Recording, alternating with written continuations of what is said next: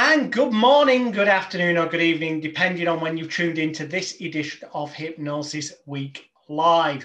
Now, if you're on YouTube or Zoom or another video channel, you can see my face and the face of my guest I'm about to introduce you to.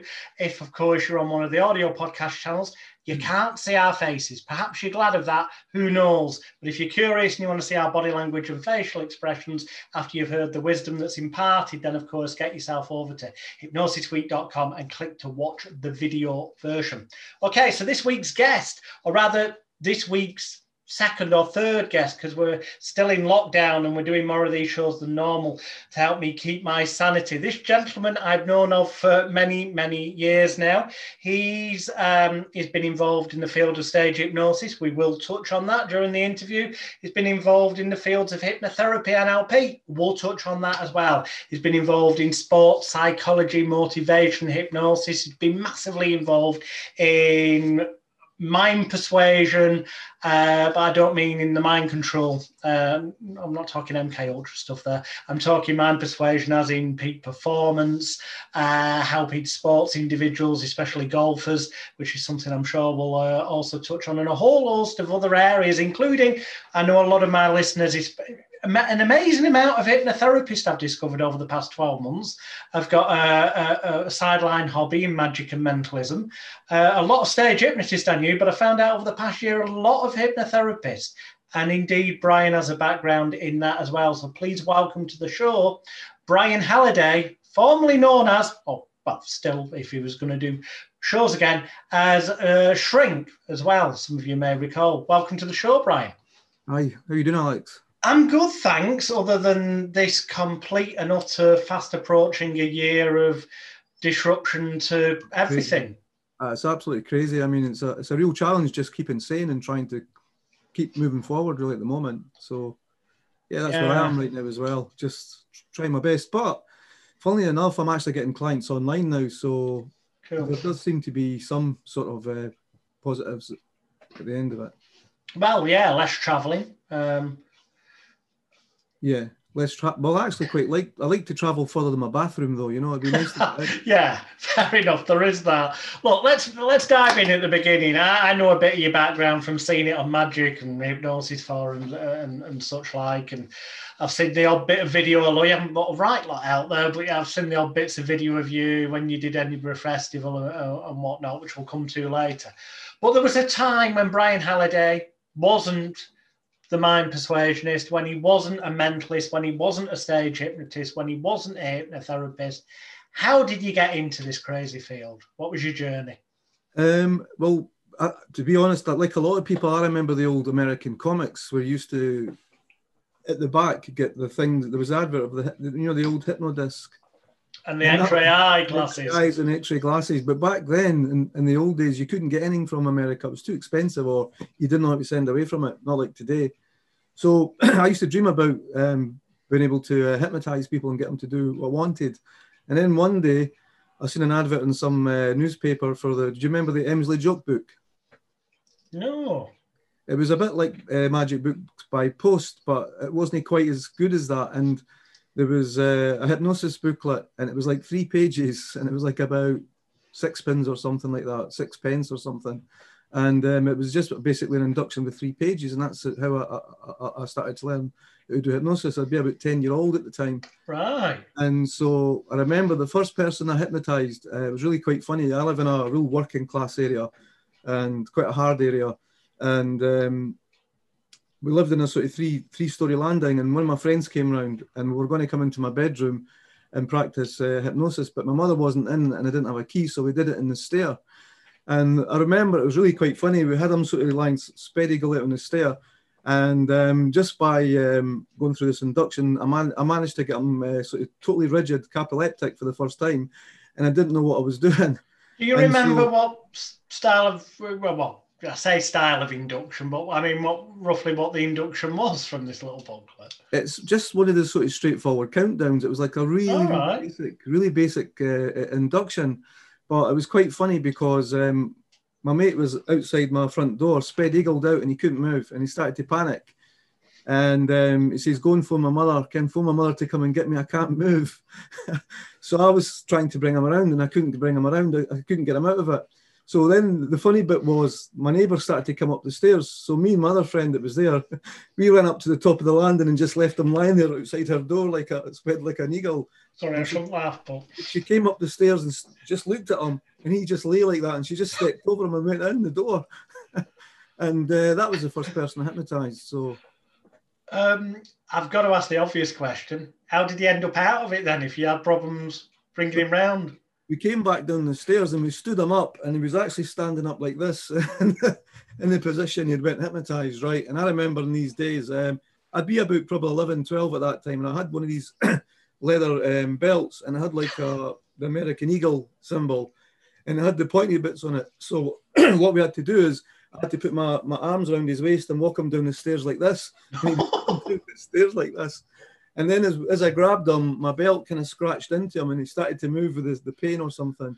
And by the time he got to the bottom of the stairs, he was uh, walking again. It's something we still talk about when I see him. He lives in Australia now, but he still talks about that uh, experience. That was the first person that I sort of hypnotized, if you like. Excellent. Which I don't know why it just jumped into my head, but I know in, uh, God, God, most of it's antiquated, but it's quite relevant to that. In Ormond McGill's the original. Well, it's in the new encyclopedia as well, but the old the art of stage hypnosis and the encyclopedia of stage hypnosis, in the bit about waking people up, where he goes, if you get sleepers, people who are difficult to get to come round, uh, tell them that on the count of three you're going to uh, stab them with a, a, a, pin and just you touch them with the tip of a pen and it'll scare right. the living daylights out of them and shock them out of it. That's kind of similar to what you accidentally did with your belt. Well, it was, yeah, it was. So, um, but um, it was it was quite funny though. But I mean, and I, you know, I, I did a lot of things around about that time, that age, 11, 12, real disasters. So that's sort of like how I started, and um, that's. But it's always something I've been in, I've been interested in as far as I can remember, going all the way back.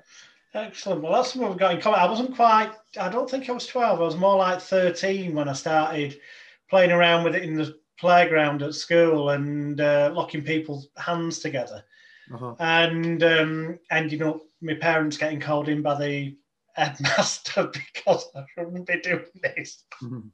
Um, so obviously, you went. I know you then went into study studying it in a more what they call conventional fashion. So yeah. tell us more how you have progressed. Well, my when I, the way I got into professionally was um, it was just basically an advert of Exchange and Mart, and um, it was I trained with the same person I think you trained with originally, Bentley Evans. I didn't actually train with Bentley. I knew Bentley. Um, I'd say I didn't train with him. I met up with him on a number of occasions, and again, the, uh, he gave me advice and stuff. But mm-hmm. actually, the Exchange and Mart bit is a mutual link. But it was a guy who was advertising in Exchange and Mart before Bentley, a guy called Brian Howard, also oh, known as Hobrin, Master of the Tarot, who's sadly no longer with us. Uh-huh. All right. So, well, I went and spent, I think it was three days down in Blackpool. Then I went over and spent a good few weeks with him over in Spain, and I just did his music and helped him out. Then when I came back, what I basically did was it was just before Paul McKenna was about to break out, and hypnosis was becoming really quite popular in the nineties. It was probably the best, the golden era, yeah. at least for my generation. And what basically happened was I got the book Unlimited Power, and there was no NLP trainings in the, UK at that time that I knew of anyway. And the one thing I got from that book was the the, the, the notion about modeling. If somebody else can do it, if you copy the model, you can do it. So at that time, there was quite a few hypnotists all over the country starting to spring up. So I travelled about to a few different cities, and I looked at the, the, the, hypnosis shows that were the most popular. And at the time, at that time, they seemed to be the late night shows, and they seemed to be the sort of adult type shows. And so I went in and, and recorded three or four different shows from different people. I worked out how the um, how the suggestions uh, worked, etc. And then I looked at the, the, the comedians of the day, and I remember Jerry Sadowitz was really popular at the time. Uh, uh, I copied some uh, uh, elements of his down in paper, and even some some Bernard Manning put downs for when I started doing the clubs. And so I then looked at all the marketing and the advertising that was going on for shows, and um, I basically came straight off that three day course, and I would with two weeks with helping uh, Bentley with his music.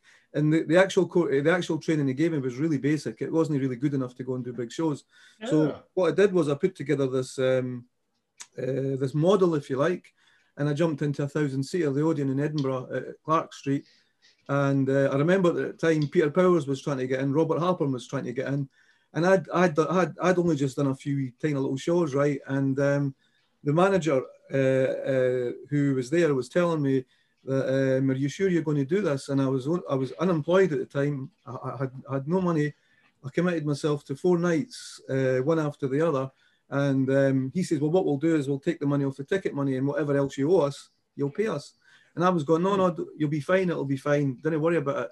And um, so basically, what happened was, um, I remember standing there, um, uh, uh, you know, in his office, and I could see a letter from Peter Powers there trying to get into the uh, the Odeon at that time. So I'd just be Peter Powers, and I'd practically uh, no experience of doing big shows, but I had this model on paper, and um, so so when I got the tickets printed up, um, we, we, also did fly posting for six weeks solid, uh, every single night, everywhere. You can't get away with that now. And mm-hmm. he handed me the tickets back over. I says, "What's that for?" You well, you better go and try and sell them in the pubs. And I'm going, "No, don't worry, we'll sell them out, no problem," you know. And we did we turned away 200 people at the door on the first night, and we ended Bloody up, hell.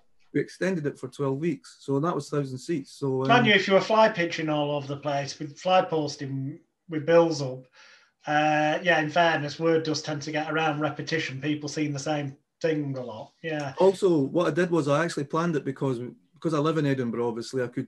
What I did was I picked at the time I picked Halloween because it was between Christmas and the summer, so people were back from their summer holidays. All the new students were in, and back in those days, it was always quiet at that time. So I, I, never really planned to ever do a show in the festival because nobody makes any money in the festival. Mm. So too much going on. Yeah, so I, I had this kind of model down, and, it, and it, it, did. It worked out really well, and we, we did that for about three years, three and a half, four years in that place. Bloody hell! So I mean, talk about well, I was going to say talk about luck, but I mean the old truth is luck's when preparation meets opportunity. You prepared, done training, put a plan together, and you got off your ass and actually went pitching this rather than waiting for something to happen. Well, the timing was right as well because I mean, if you went back about a year or two later, you, I mean, like uh, all, all, the hypnotists jumped in the, uh, after I stopped doing it because it was when the stage hypnosis was starting to decline. Andrew Newton jumped in, Peter Powers jumped in, they all jumped in after me, but they couldn't even half fill the place. But that was partially to do with the timing. But apparently, according to the uh, uh the manager at the time, he said he had Robert Halpern there for years and years and years before that. Even when I was a kid growing up, it was one of his favourite haunts. But up to that date, my show was the most successful ever. So again, it was timing and probably having the right material as well for at that time because it was really fresh and new and different. And um, yeah, so yeah, it was a bit of luck, I suppose, as well. Excellent. So that was very much a baptism of fire, I would think, so to speak. Well, yeah, I just jumped in. I mean, I'd never done a big show before, and it was all on paper, and it was all worked out from going to see all these different shows and sitting down. And I mean, Bentley Evans didn't teach any of this in his course. It was just sitting down working out the the structure and the, the, the suggestions, etc., etc. And the only way you can test these things is to jump in and do it, and that's what I did. So I remember the first show, I would have like a it was a two hour show, and I would have the um, I would have the what do you call it the the the interval where I would send people into the into the the bar area, and I was too frightened to let them go the first couple of shows. I, I just kept going right through the interval. Will they come back? Yeah, that's, that's, right. So it took me a couple of shows to get my confidence, but by the end of it, I was so slick. After a, a year or so, I was so slick at, at, doing it. And what I also found was as well, you started off using skits that you got from different places, but then what I would do is I would have a, a part of the show where it'd be purely just around trying to invent my own stuff, and you knew that you had, you had good stuff either side of it. Um, uh, so if so if it, if it kind of flopped, you know, you could pull the show back because you had kind of good bits on on both sides. And mm-hmm. so over a period of time, I started to make it more of my own. But I started off just taking chunks from different performers, like even Jerry Sadowitz. Some of the, the put up uh, the put down lines and that as well. I took from him. But then I came up with my own after it. I'm not going to mention. Sometimes I'll mention names. Sometimes I won't because there may be legal reasons. Not because of what I'm saying isn't true, just because without mentioning names, there's certain people that I've come to legal agreements with through solicitors that I won't mention their name, Right. and they keep shut about me. Otherwise, problems. Uh, so, without mentioning names, but I'm sure you can fill in the blanks yourself, um, the likes of Peter Powers and other individuals who may have wanted to get into, uh, back into the uh, venue you've just mentioned uh, once they realised you were doing well in there. Um, having met these people and knowing them on various levels, I would imagine they most certainly, I doubt they would have come along themselves, but I imagine they definitely sent somebody to spy on what was going on. Um, did you get the obligatory at any point message of if you were using any of their bits to stop using that material or break your effing legs? I got I got nothing like that at all. Oh, maybe that's because of shrink. You look big and imposing. Because There's another thing as well that was really strange about the Odeon, right? The Odeon used to be like a used to be like a huge um, venue, but like a lot of these places, it got cut off into like a cinema in different levels. So the thousand seer was up the stairs, and what they did was where, where the balcony was, right? They actually put this. Uh, this is really weird, man. But they actually put this. Um, it was like a flooring down, like a ceiling, uh, but it was only designed for watching movies. It wasn't designed for doing any performances or any shows. And the funny thing was, the engineer only certified it for only having six people in it. Ah, And what happened, and what happened was the manager was saying to me, he was saying, "Well, can you just take sort of like six people on at a time and then put them back in the audience?" I says, "Well, the show doesn't really work that way." Oh. I says, "But but I'll try and keep it to a minimum of ten or 14. And um, on the first night when I asked for volunteers, I was again it was luck because Paul McKenna just started that week on the TV, so it was it was a bit of luck in it as well. After the induction's done for you if they're coming believing that's- what they've just said. And also, there hadn't been any stage hypnosis around for years and years and years, so it was really fresh. So when I asked for volunteers, it was like a tsunami. They weren't even running down the aisles; they were all jumping over the seats and coming on. I had over had over hundred people on a on a stage, right? Was hell. only certified for six people. Oops. And also, there was like curtains at the back that used to go across the screen, like, and behind the screen, uh, behind the curtains, if you went behind the curtains 10 or 15 feet, they hadn't even bullet off. It just, the, the stage just come to an end and it was a 30 feet drop, 30, 40 feet drop. And to make matters worse, to, uh, the Odeon wanted to save money, so they didn't have any security. I brought my mate along, he was the only security I had.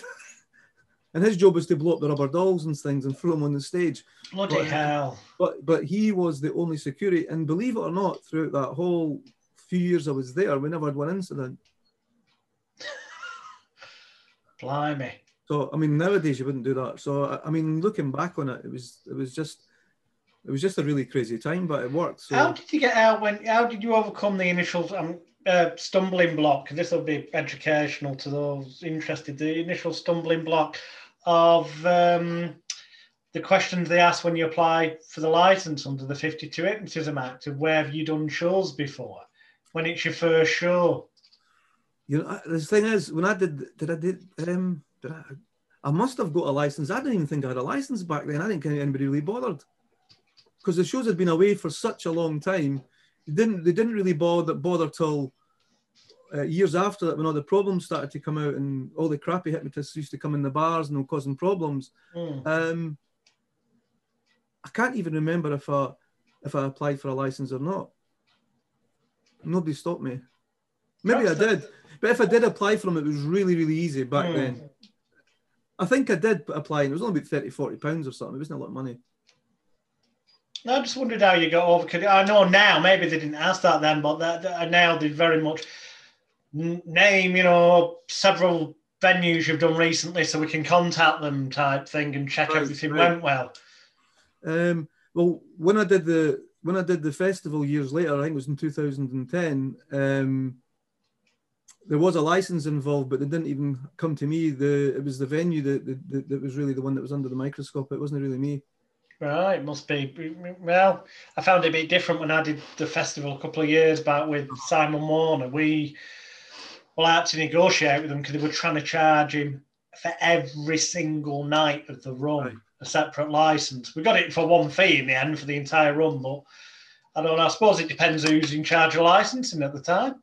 Then I, th- I think it Okay. varies, and I, and I think when I was doing the Odeon away back then, I think it had been away for such a long time. Robert Halpern was the big guy up here for a long time, but there hadn't been a, a, a hypnotist for like well over a decade anyway. Whatever happened to Robert? He went from he, he suddenly disappeared from Glasgow, and he went and lived on Fitzroy Mews or Fitzroy Avenue. It's Fitzroy something in London, Right. and did a couple of shows up there that covered got covered by the stage, and then apparently died.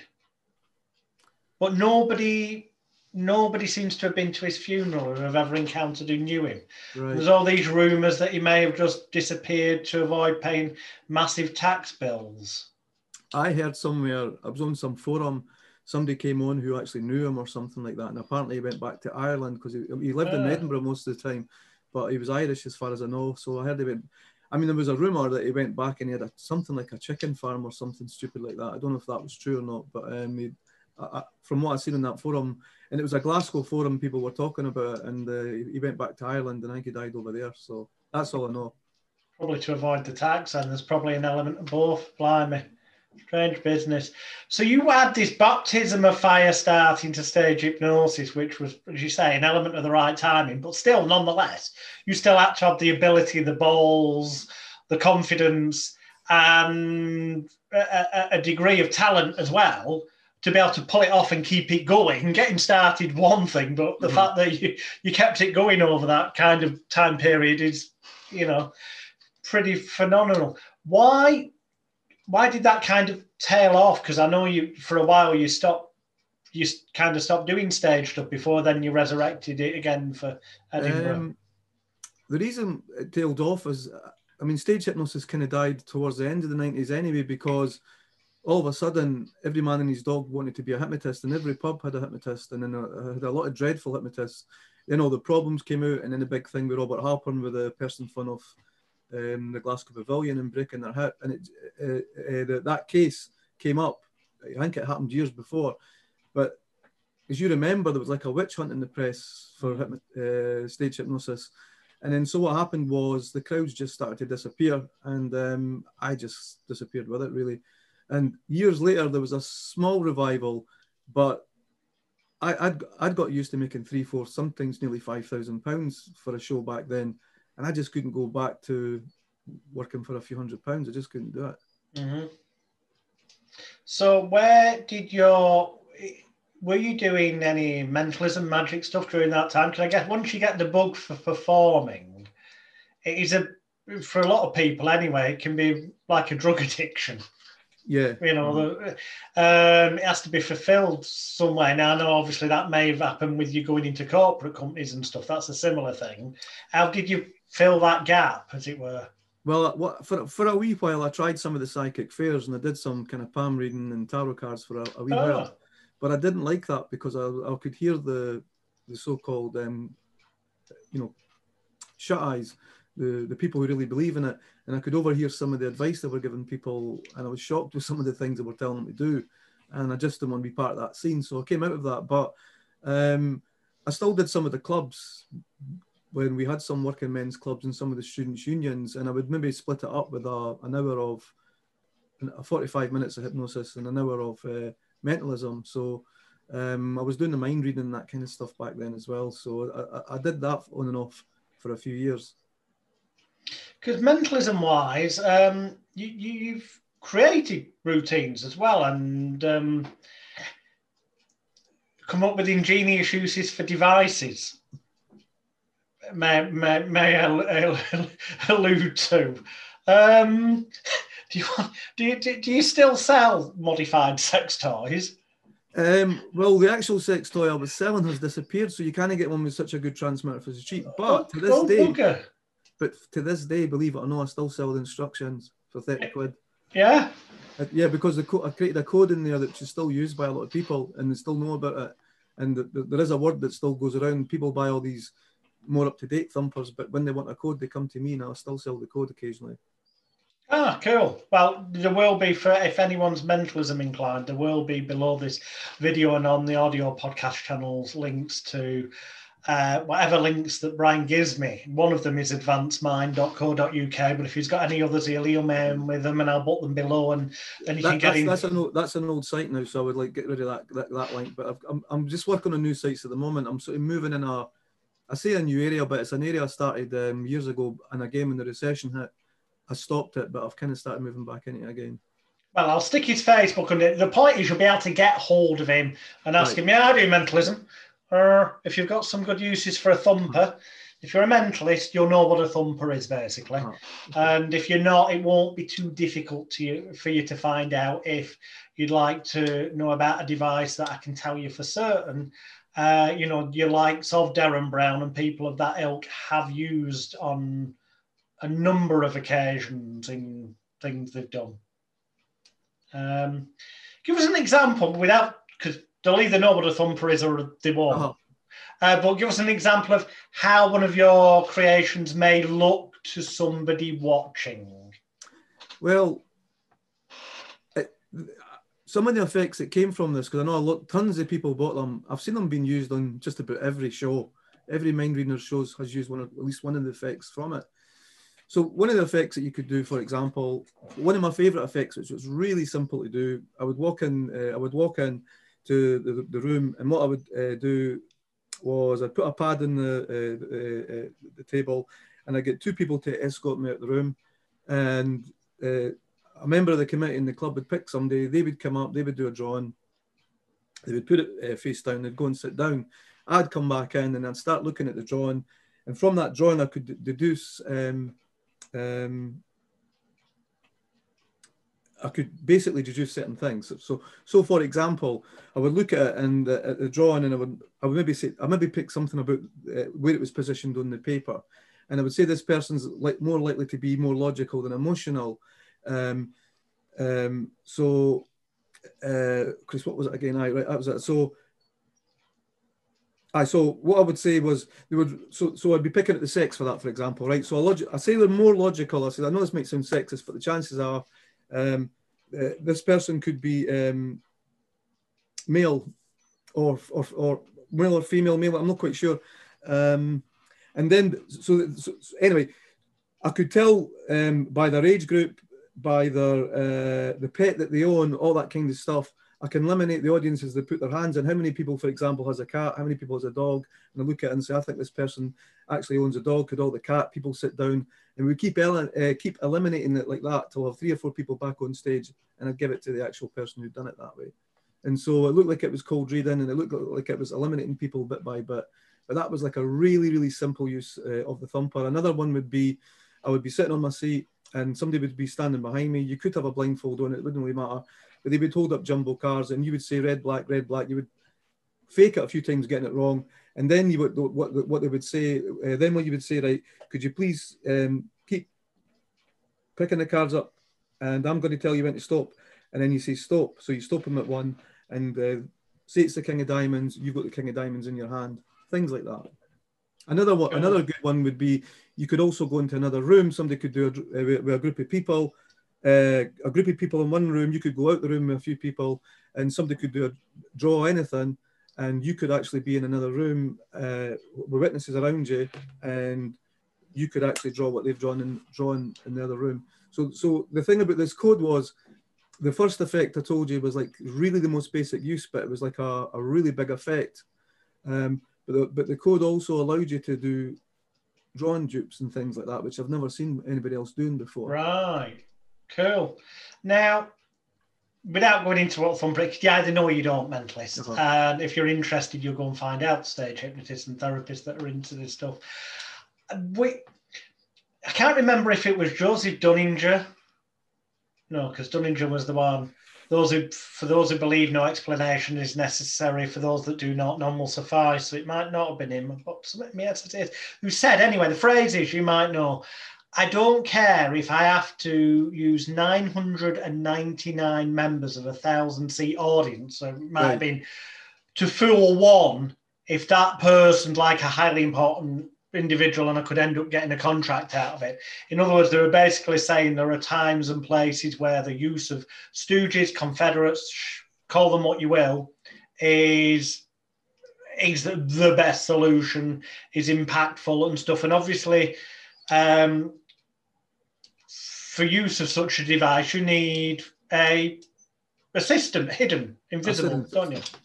Yeah, I mean, it's a, well, I mean, like I think it's fair to say, and it's not. It's basically a hidden um, messaging system, signaling system. Mm. But also, um, you need a code to decipher, which you very cleverly come up with, which is where the real gold is. Uh, so anyone who's interested in that, simple fact is, if you go in the green place, the Magic Cafe, for those that um, are aware, and type in the name Shrink and Thumper, there are threads galore where there's there's some people being idiots, as they always do on forums, but the vast majority of the comments are from people who've actually got his manuscript and praising how, how good the material is. So that's Clune, themagiccafe.com. So, um, so right, so you were fulfilling your performing that way. That's cool. That makes sense. But alongside of all this, I know you were also breaking into the corporate arena with your motivation, your peak performance, uh, and your persuasion work and stuff. How, how did that come about? Because I know you developed a lot of your own kind of strategies and stuff. Again, it was something. Uh, again, it's a really quite strange way how we got into that because it's something I always wanted to do. I always wanted to work with salespeople for some reason, and um, I used to drive back past this Mercedes Benz dealership every day and I used to imagine, mind you, this is a mistake I made that I would recommend if you're going to do visualization, you should be really careful. I used to drive past this place every day and I used to see pounds and coins all kind of pouring into this place. And I was pouring it into this, I did pouring it into it. And I didn't know how I was actually going to get in, into um, uh, the dealerships because I, I, hadn't any experience at all with uh, sales training or anything like that. And then one day I met this girl in a pub who we were just we just got talking, and, and I actually believe she's a hypnotherapist now, and um, somehow I, I, must have got into the subject, and it turned out her boyfriend used to be a trainer for them, and so I went out to see him. So he gave me the name of the operations manager, and then I used his name to get the first meeting. And uh, it took me six months, and I basically hypnotized him every time I went and uh, fired off all these triggers. And I had no experience whatsoever um, of doing any training. And uh, after about six months of wearing this guy down, going out seeing him, and when I used to go out to see him, I'd spend two or three hours with him, and he told me everything I knew about his family. I knew he had a junk in his family. I knew he bought this big castle in Spain. Uh, I knew he was a millionaire. I knew all that stuff. And eventually he said, um, "Okay, then, Brian." He said, um, "Because I'll tell you what I did. Basically, he was a big fan of Jack Black, who would have been a competitor of mine, I suppose. But Jack Black was really pretty successful. And every time he spoke about Jack Black." what what and, and this is what I, I, teach people to do now when everybody gets excited about anything you want to push them further into that excitement because to me that's what i call an excitement trance right so whenever he spoke about jack black he gave jack black for the credit. He had this big castle. He had all this money. And I, I used to say nick that's right. And you know this stuff works. And what i would do is i'd put my hand out, uh, out like that uh, palm up. And i said well that's that's right nick. You know this stuff works. You know this stuff works. So i did that over numerous meetings. So when he came to the point, he says, right, we need to give you a shot at doing this, Brian. I goes, okay, then. He says, right, what we'll do is we'll arrange something and you can uh, you can do it for for free, and if it works out, um, we'll pay you. Mm-hmm. And I says, no, no. I says, I don't do it for free. And I had this figure in my mind for two thousand pounds for two days, right? And just as it was coming out my lips, it jumped from two thousand pounds to six thousand pounds for two days training and he, he actually stood up and looked at me and he swore at me, called me an FNB, right? The top of his voice. And I says, but Nick, you know this stuff works. And I could see the, the anchor, yeah. I could see the confusion in his face. Uh, and then he just sat down, he got a calculator out and he said, okay, it's 14 salespeople. They only need to sort of like, you know, sell an extra car, half, half a car each to make the money for it. And um, we did it. And I worked with them for the two days and we broke all the sales records in two days. Excellent. So, given you hadn't had previous experience of doing sales training, you obviously had a whole toolkit of tools there uh, and stuff. Because uh, I know from your bio, you you you you certified in NLP, which let's face it, just a fancy name for repackaging old psychological conditioning techniques in general. Uh, in '93, what what what what approach did you take with the salespeople to get such wonderful rapid results, given you hadn't done it before? Um, I'd actually done some work for unemployed and for ex drug and alcohol people before that. Ah. And um, I tested a lot of stuff, and again, I got the be- I got I got better better results than anybody else at that time. Uh, I'll just one story before I jump onto that. I remember I used to practice my mentalism on the people that I was working with who were ex alcohol and drug users, and it's quite funny because I used to do you know the PK touches, mm-hmm. Banachek's PK touches. I did that once or twice, and it was really funny and um, it was really quite funny because you know the you know the traditional PK touches you have to be within striking distance of the people you're working with. Yeah. Every time I did it, somebody from the other side of the room felt it as well. Excellent. Because when I, so anyway, so the, the approach that I used definitely came from my stage hypnosis. The stage hypnosis uh. Uh, came, and the idea behind the, uh, the stage hypnosis was that, as you know, stage hypnosis, you have to condition people to get them to a certain state before you can get them to do anything. They're really suggestible, if you like. Mm-hmm. And so basically, what I did over the two days was I organized the two days like a stage hypnosis show. So I was teaching them some um, NLP sort of types of techniques, but they were structured in such a way that as they were going through them, they thought they were just learning the techniques. But they were oh, they were making the changes, but at the same time they were going they were getting more and more conditioned. So by the second day, I could in with them, and I didn't have a long time to spend them to teach them all these language patterns. So basically, what I did is I, on the second day, their mind was wide open, and I rammed all these um, uh, really simple language patterns in them, and they were all. A lot of the stuff was based on the stage by teaching them how to take control and command. So, for example, some people would say something like, um, when I was finding out sorts of things to work with, they would uh, what would happen. One of the objections they would get when people came in to the, the showrooms, people would say, "Well, I'm just looking." And I says, "Well, when they do that, grab them by the wrist if you have to, and say, "Oh, you're just looking, so you'll really want to look at this," and you just grab them and get them to look at what you want, and then you went into the other stuff I, I, I taught them. And so, uh, so there was a lot of stuff like that that actually came from the stage, and I actually think that's what makes me totally different from any of the other sales trainers out there, or even the NLP people that are out there because everything that I do is filtered through from my early um, experiences on stage. Yeah, yeah, totally different perspective. Excellent. Because I know you you've done that in companies, but I know that um,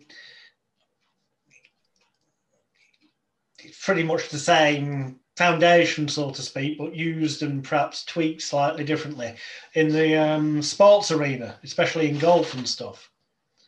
How, how, how did that come about? Is it just because you like golf or?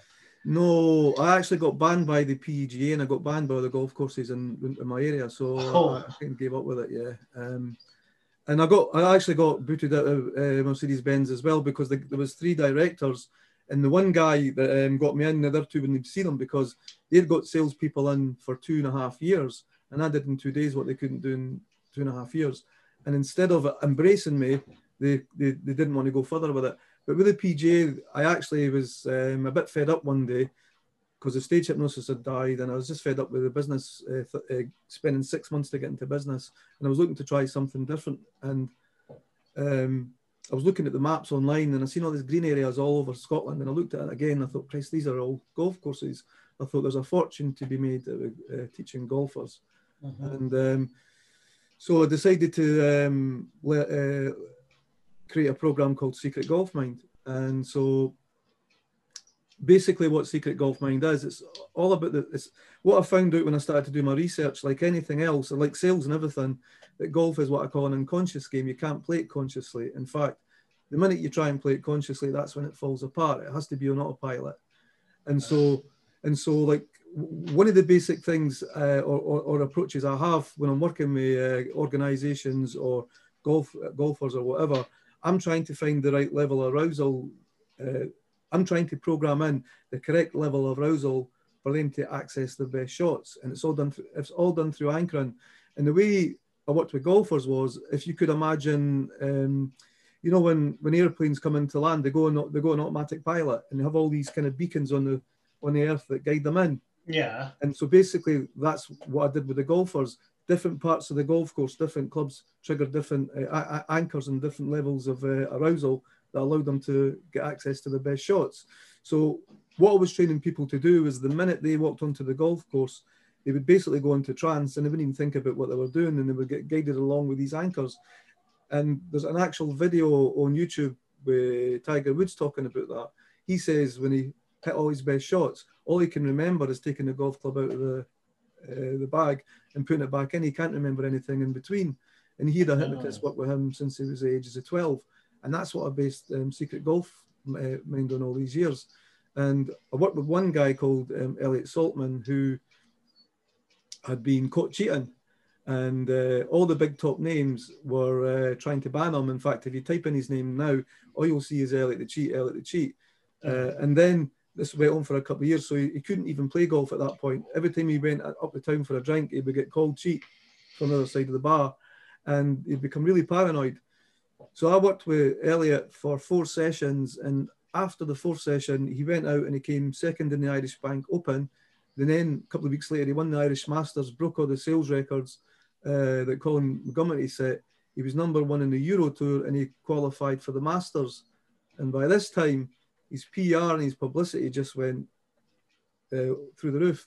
And he was getting interviewed on the telly, he was getting interviewed in all the papers, and they were asking him where his new relaxed style of golf came from. And of course, I called it Secret Golf Mind. So that so nobody spoke about me or would, would tell me. And uh, and then his golf coach tried to um, cut me out, uh, thinking he had fi- I'd fixed the problem, mm. and I didn't travel with him down to the Masters. And the golf coach undid all the work I did, and he all the higher expectations on him in the press. He didn't handle the pressure, and he just went right down. And he's not. He doesn't play golf anymore. And then round about that time as well, I met somebody who um, put together the syllabus for the degrees for the Scottish PGA um, coaches, and he wanted me to be part of the degree. He says that the reason why in the UK we're falling behind in golf is because we're not keeping up with the, the mental game. He says, "I want I want you to be part of the uh, the actual degree."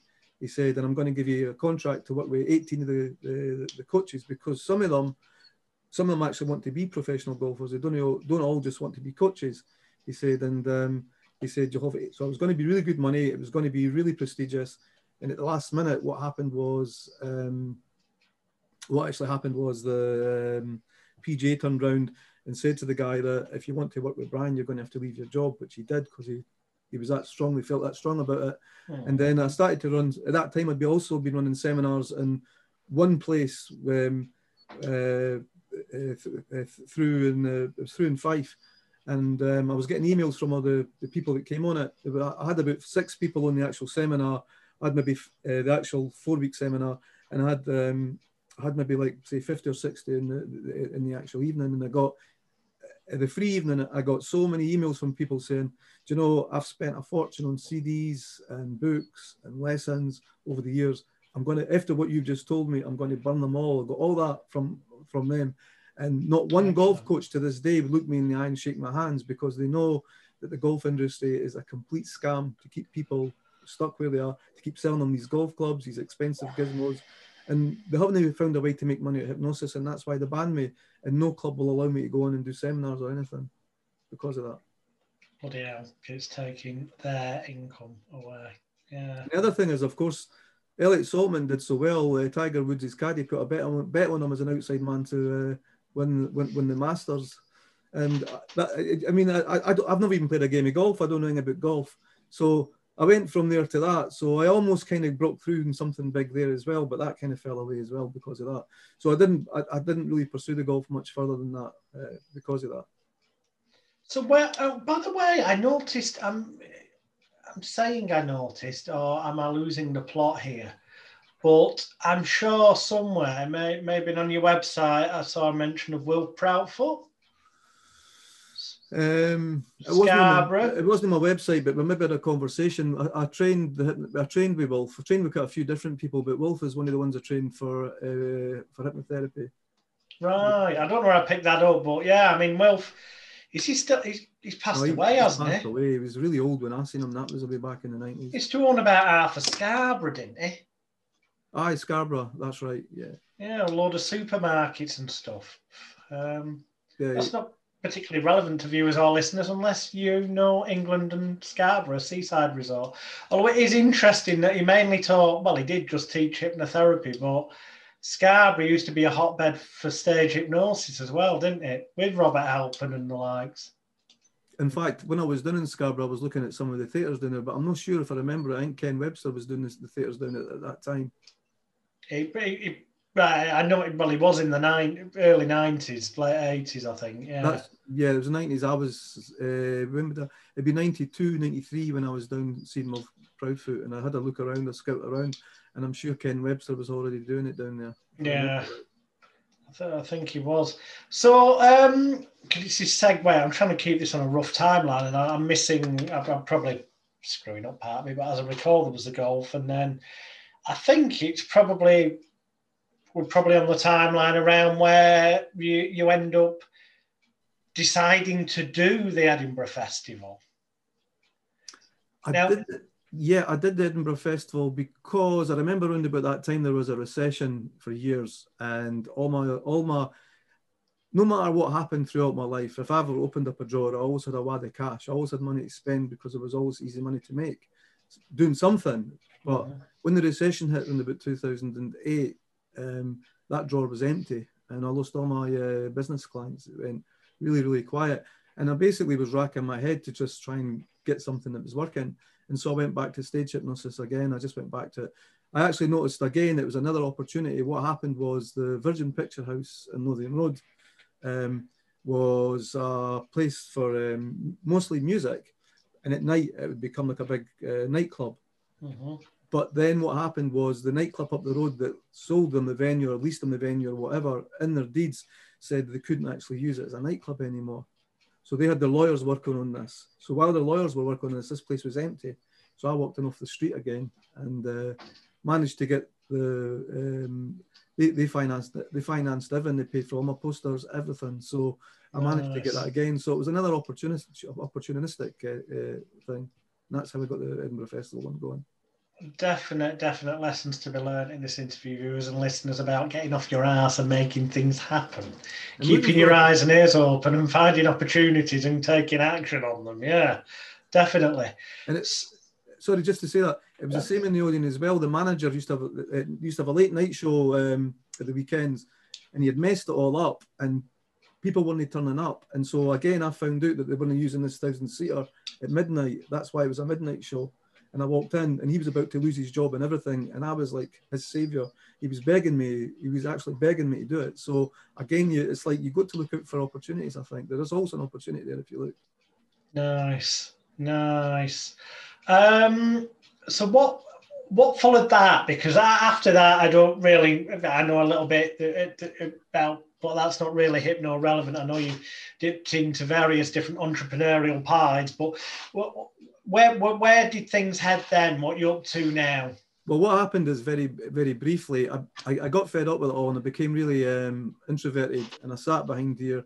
I learned SEO and I and I had uh, I, I had an online business, and then that came to an end of it. And just before this all fell apart with the, what's happening, I started to go back out to do talks again. I was getting into some really good, some good networks, and I was going to bring Advanced Mind back with a lot of the new stuff that I've been sort of looking at over the years, and um, so uh, a lot of it was put on hold. But for example, I'm working with a client right now who's based in Germany, and what I'm doing now is I'm helping um, companies um, attract better clients and close uh, high value uh, contracts, which is what I started to do back then.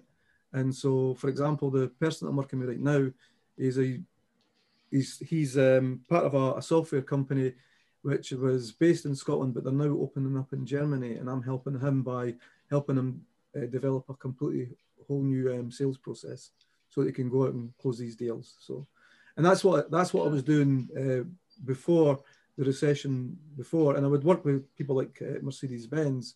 Another one that I talk about, um, which I was quite proud at the time. I worked with uh, Barnardo's, the um, children's charity, Mhm. and um, they had a corporate um, donation of I think it was two hundred and fifty thousand pounds, but they needed a million pounds for the whole. Um, it was a sex sexual abuse uh, um, place they wanted to, for kids, and um, they, they needed the full million pounds. And I coached them and told them exactly what to say word for word. And they went in to see the bank for the second uh, time and they came out with a full £1 million commitment. So that was a jump of £750,000 in one meeting. And they came out with all extra stuff, the offer to pay for all their uh, coloured print work. They gave them staff on open days and everything. So I'm going to guess, and um, by all means, tell me if I'm way off the mark and wrong here. I'm just going to guess based on what I would do in that situation. Uh-huh. I'm guessing you, you, you showed them how to elicit um, emotional states in the, the, the, people who were the decision makers, uh, especially in relation to any children or grandchildren or nephews, nieces, any child connection relevant to them, and perhaps conjured up mental images of this will, without directly saying it, this will avoid your children being uh, sexually abused. Uh-huh. Actually, it was much simpler than that. Well, oh, okay. Right. Because what I do is I actually look for programs that are already in people, activate them and redirect them where you want them to go, right? So I obviously couldn't go in with them. So I said to them, is there any sort of words or phrases that they get excited about, kind of they get all kind of animated about? And he says, well, they keep telling us, they keep telling us we're driven and committed, we're driven and committed and all the time. I says, well, that's great. That's a corporate um, uh, program. Yeah. Put, put into them, right? I say, so what you do is you go in right and you first of all you get rapport you be really nice you do your small talk and then you grovel to them a little bit and you say look thanks thanks for that 250,000 pounds right and I wanted them to do this on the table with their hands make it look small. And you say mm-hmm. that's a fantastic start right? But that's a fantastic start. I says however being driven and committed when you fire these words back to people you reactivate the program right? But being driven commi- being driven and committed means seeing things all the way through to the end and you make a big thing like that. And what i'm really worried about now is now that we've started i'm worried that we can't actually finish it and it all falls apart and then you do that and you wave, wave it off the desk and then you sit there and say can you help us and you shut up you don't say anything else and you just sit there with the silence and what happened is they all looked at each other, spoke for a minute, and they came up with the one million pound and everything. That, that that was as simple as that. Nice, nice, bloody hell. So that, that's the kind of stuff that I'm really interested in now. I'm loving. I'm, I really want to get into positions where I'm working with people at that level where there's, and it's not because of the amount of money. It's just something that I get a real kick off being able to do to hopefully be able to do simple things like that that just tip things over and uh, that's the stuff I really love doing. That's what I'm trying to get into at the moment, and um, so that's where I'm at the moment. So, anyone watching or listening who is at the very early stages of their career, and we are talking sort of either uh, therapeutically or motivationally, persuasionally now, more so than st- stage stuff. Um, what would your advice be to them in terms of what route to go in terms of learning techniques and stuff? I mean, I don't know what your opinion is, but my opinion is that a conventional NLP course, a good 80% of it's a pile of shite in the real world. Yeah, there's 20% that is relevant that you can use. And I would agree. So, um, I, I mean, I, I, would still, I, I, still wouldn't stop anybody doing NLP courses if they wanted to do it because I still think they're good. But in the real world, it's different. But I'll tell you what, how I'll tell you how I was able to get all these kind of results and do okay, yeah. what I right was because when I was first learning hypnosis, before I did any training, I would get books. And even when I was learning the stage stuff, all my lights just went out again. I bought this light, it just goes out. Well, go on, I'll just leave it. Anyway, try, trying to look good, and I'm now looking like a. Anyway, so oh, there you go when I when I was learning stage hypnosis, even for example, right, uh, I used to practice on myself. I used to see if I could give my, myself re- reinduction words. So I would walk about the house and I would say sleep, and I would actually put myself into sleep. I would give myself um, uh, uh, arm uh, catalepsy, right? So I'm always a firm believer if you're going to be a hypnotist, you have to become really good at hypnotizing yourself. And so what I would do like I always wanted to get these re- results and apply hypnosis in areas that I've never really seen other people teach or show you to do it. So I used to visualize and hypnotize myself to be able to get these results. And somehow I found a way to do it. So if you're just starting out right now, and even if you've just got some books or some uh, uh, um, audio courses or, or whatever it is that you've got, I would my big my biggest advice would be get would be get really really good Uh, understanding how these technique, techniques work by doing them on yourself and start hypnotizing yourself and start focusing on what you want that way and start amplifying it. And I believe if you do that, the rest will come anyway. If that makes sense. Yeah, oh yeah, it makes sense. I, I mean, I don't agree with people just for the sake of it on these podcasts, as people know, and I largely agree with you. But by the same token, I genuinely believe hypnosis is bullshit. Well, I know and. And that self hypnosis is bullshit. It's just conditioning, mind programming, affirmations, whatever, which doesn't mean it doesn't have beneficial value. It does have beneficial value. It's just not necessarily in the manner that people would say. But the context from which I would wholeheartedly agree with you, if however it works is semi-irrelevant, it's a mm. pointless debate, really, is that through coming to a belief system yourself as the hypnotist that these things work. So you've got 100% faith, conviction, and confidence in the results they can produce that therefore will give you that conviction, confidence, and faith, which you will then both verbally and non verbally transmit to your clients, will massively make the results you get better because people will pick up on the fact you've got that total faith, conviction, and confidence. See, the way I look at it, there's also a spectrum in everything in life. There's night, day, good, bad, all that kind of stuff, right? So in hypnosis, you'll get people who totally believe in hypnosis. You'll get people who think it's totally um, bullshit. So there's a spectrum. That's just how it is, right? So I, what the, the, the way when I talk about hypnosis, I don't talk about hypnosis in the normal sense of the word. I'm just talking about how the mind works, basically. And what I like to think, what I, what I, what I try and say to people is so that we can agree on something. If you actually look up the dictionary definitions of words like trance, all it just means is an internal focus. It's just a simple, they really are simple. And when you actually boil it down to the actual basic words of what these things mean, then we can all agree, we can all start to agree. No, I mean. in that context, and I would a million percent agree with you. It's just when you get into all this nonsense about different levels of um, hypnosis, you know, it's non-abulistic. What? No. On stage, they're either responsive or they're not in therapy, they're either ready to get off their ass and change their life or they're not. It's my but you, the thing is, well, you still have to condition them. If you see what I mean, you still have to that, that, you still have to condition them before you can't just get somebody on the stage normally and take them straight to other sort of wide awake running about. You still take them through a little bit of a process. So hmm. what I noticed in life, for example, I see patterns in life. I see everything as a kind of a as, as hypnosis, if you like, right?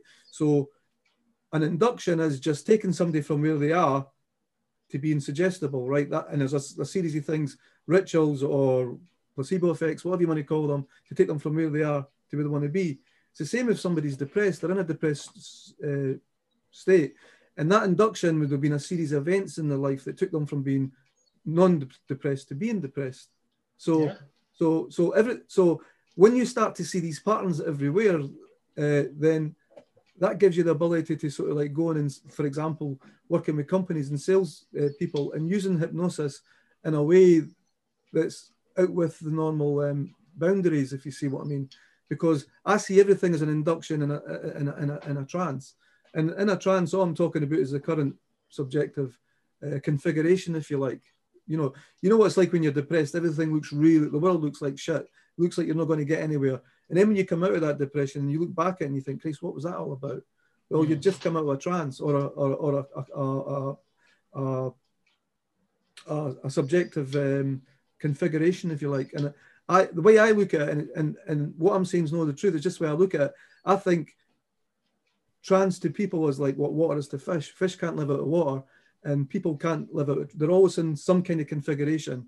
They're always viewing the world in a certain way and that's what hypnosis oh, yeah. is. It's just guiding people in all these different um, ways of looking at things, really. Now, with that definition, I agree with you a million percent. Yeah, because of course, it's uh, the key word there is that it's something natural. It's not uh-huh. some. It's not a special state like some people. No, it's not a special state. No. Um, cool. So what? What? What? I mean, I'm guessing part of this is going to be that when this virus, COVID, coronavirus stuff that's happening still in January uh, 2021, in case you're finding this in years to come. Um, it tails off that you'll get back into what you'd started planting the seeds for in the companies. Have you got any other kind of goals without obviously giving away any trade secrets, but uh, any plan, you know, long term things that you want to achieve in the future? Um, do you know? I just want to make enough money to be left alone. I don't know if that makes sense. I just want freedom, really. I'm not really wanting any fame or fortune, and I'm just want to make enough money to be able to live my life the way I want. And obviously, I would like to do some traveling. Um, stuff that I'm working on right now. If any any people are interested in it, they can do it. I'll. Um, it's not quite linked up right now, but one of the one of one of my lead magnets that I'm putting out right now to for the businesses is, and it's relevant to a lot of people right now, because there's been this huge shift to online and Zoom. I've actually looked it up. There is a there is a condition of anxiety on Zoom, and a lot of people, um, it's quite like stage fright. A lot of people who, especially if they're dealing with business and their their livelihood depends upon it, yeah. they really really struggle to sell or have meetings that are important to them uh, on Zoom, and also sell over the over the uh, over the phone. So my lead magnet, I've got a I've got an MP3. I think I spent about 40 hours um, putting it together, all the all the different uh, what do you call it, the multi-level, you know, the track multi-tracks and uh, isochronic tones and all. Oh, that. isotronic, subliminals, yeah. um, all those that, things. That's my lead magnet at the moment. So hopefully, I'm going to be doing that, and then basically, I'm going to I'm trying to get companies signed up to like a six month program. I've already got one person on it, so that's my goal at the moment. Really, is to just is to scale that up and just make enough money to. Because my highest value is freedom. It's just to just to just to be free to do what I want, really. Yeah, which is an oxymoron. Freedom doesn't cost anything, but you need a certain amount of what people perceive to be money mm-hmm. to have freedom. But as um, crikey, had a mental block. Oh, the so many hour work week. Tim Ferriss. Tim Ferriss. Uh, but so many, I've forgotten how many hours work week it is, but it's like hardly working it, you can harness. One of his examples is, you know, if you get stuff running on the internet and you get to a point where in England you've got a thousand pound a month sterling coming in profit, which isn't a huge amount in England, that if you were to go and uh, find somewhere like India or similar where you could live in the sun, that you could rent a, a property and have staff working for you and dine out and drink and live like a king for less than a thousand pounds sterling a month. So it's about harnessing. That's right. What what you've got there. So yeah. I mean, do you think you'll move somewhere else in the world when you at some point? Well, yeah, yeah. Well, my last internet business for about four years, I got uh, my income was totally passive. It was a it was a website that got uh, personal injury uh, leads, and um, I didn't do any. And last year, I was planning to go away for six months, just travel because of my money was coming in. But then, and then this nightmare happened. This happened, and then Google changed, and everything just all happened in a winner. So yeah. But, yeah. You, you couldn't make it up, could you? We're getting close to the end. Um, time just vanishes the like that. Thank you for being so open and honest. Uh, let's see how open and honest I can make you with the last couple of questions. We're going to ask you one therapy question and then one, uh, sorry, one stage hypnosis related question, one therapy related question. It's effectively the same question, but in two different areas. Namely, stage hypnosis wise, what's the most bizarre, unusual, unexpected, something of that type of ilk thing that's happened to you when you were doing stage hypnosis shows? There's been a few, but the first one that jumps into my mind, I also remember the Odeon. They were doing um, Tim Roth, and oh, there was a there was a uh, one of these Scottish one of these Scottish movies were opening. They had the gala day in there, and my show was the night before uh, them, and um, I remember a girl got on stage and she just lay there. She was a sleeper. She just lay on the stage for the whole duration of the show. And at the end of the show, she was still lying there. So I tried to wake her up and she had a, a took her hair back and she had a hearing aid in that side area. So ah. I took her hair back on that side and she had a hearing aid on that side of the ear. She was completely deaf. So we couldn't wake her up. So we lifted her up and we put her on a seat. We put all the lights on and then all the men were working on the stage for this big uh, film premiere the next again day. So if this was going to go wrong, it was going to get like a huge amount of attraction, uh, attention. So we sat there And I tried for ages. A boyfriend came down and says, "Oh, don't worry about. it. I'll just throw her over my shoulder and take her home. We'll throw her in the van." I says, "No, you can't actually. No, you can't do that." And anyway, so what happened was, and all these uh, people were there at the back watching uh, to do with this um, setting up the stage for the premiere, which they were all getting really interested in it. And so we turned up the volume in the uh, the hearing aids, and all she did was she just started like going like a convulsion. So we turned them back down again. And I thought, what we're going to do? We brought a bowl of water, right, and we tripled the water over her forehead. This went on for 45 minutes. We couldn't get her out, right, and eventually she she woke up. The lights were on. She now had a she now had a completely different stage built around her. So she, she didn't know where she was. And I says, Do you know where you are? She goes, Yeah, I'm in St. James's shopping centre with my mum and dad. And I says, No, you're not. I says, So I pulled her boyfriend down, right? And her boyfriend came down. She didn't recognize him. she didn't know who he was. and I was beginning to wonder if he was some kind of pervert who just wanted to take her home. But um, so all I did was, again, it was just, um, I don't know if it was instinct or what, but basically what I did was I took her by, she thought she was um, with her, her, parents. So I took her by the hand and squeezed her by the hand. I don't know if that was an anchor or not, but she relaxed and then started to come to and she seemed to be okay and she left with her boyfriend. But that was one of the most bizarre things. Pretty bizarre, yeah. Um, so same question, but in the sort of more therapy or motivational arena. God, I've had a few of them really. Um, what would be the uh, the worst, the weirdest one? There's that many of them with the therapy, but there was a there was a couple of weird ones. There was a headmaster who came with OCD, a headmaster who couldn't who couldn't he couldn't bear to see kids put a sweet in his mouth. He would actually start choking and he couldn't breathe. And so I tested it with him. I didn't have a sweet in my hand. I just picked up this imaginary sweet. He says, So what happens if I do this? And I did that. And he, stop it, stop it. and he almost passed out. And um, I, I couldn't he, had OCD, had so uh, many different things wrong with him. I, I, couldn't I couldn't really help him, eh? So I just really wanted to get uh, get rid of him. And there was another female who was absolutely terrified of toilets, and she would spend her whole day when she was going out planning to go to places where she knew there was a toilet she could go into. There was only one or two toilets that she could go into, and they were quite well off. And her husband was really, uh, he wasn't angry, but he was a bit fed up because they couldn't even go to a dinner party, they couldn't go holidays abroad because she was terrified that if she went there, she wouldn't be able to use the toilet. Bloody hell. So I think it worked with her. I never heard from her again. But um, that was a that was a weird one. There was one more weird one. There was a female who wanted to have kids, but she was absolutely terrified of dolls, and it was just a phobia. That was she was terrified. Absolutely, any kids' dolls in the room, she couldn't bear to be in a room with dolls. So, so that phobia was actually interfering with her. She couldn't have kids. Having kids because she was terrified in case there was going to have even things like teddy bears, dolls, anything like that. She was terrified of them. Wow. So there's been a few, a few like that. I'm sure right. a few will come as well when I think about it. Crazy how the mind works. Eh? Um, tell us, I mean,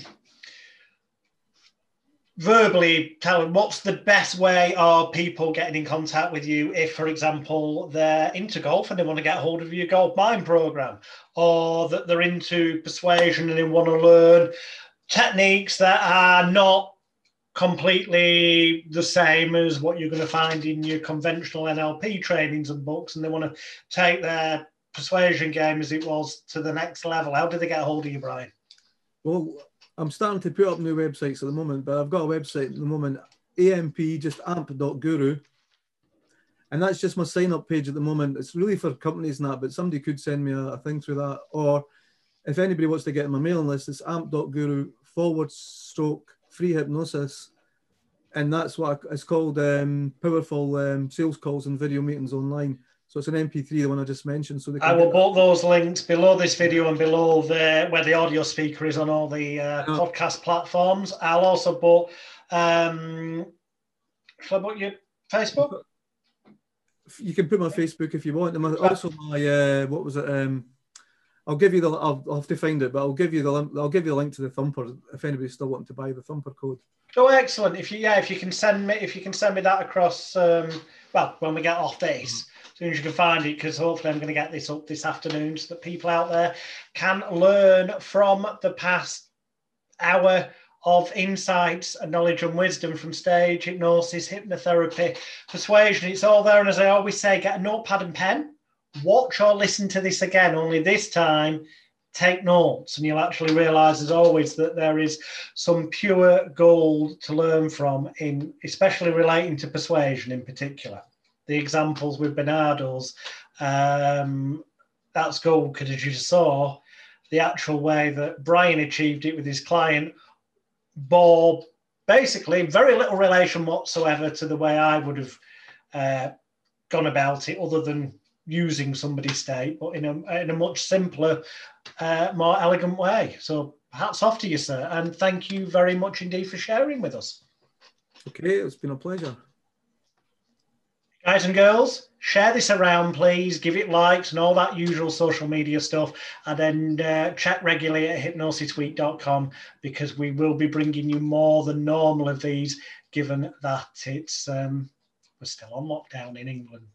Bye for now and stop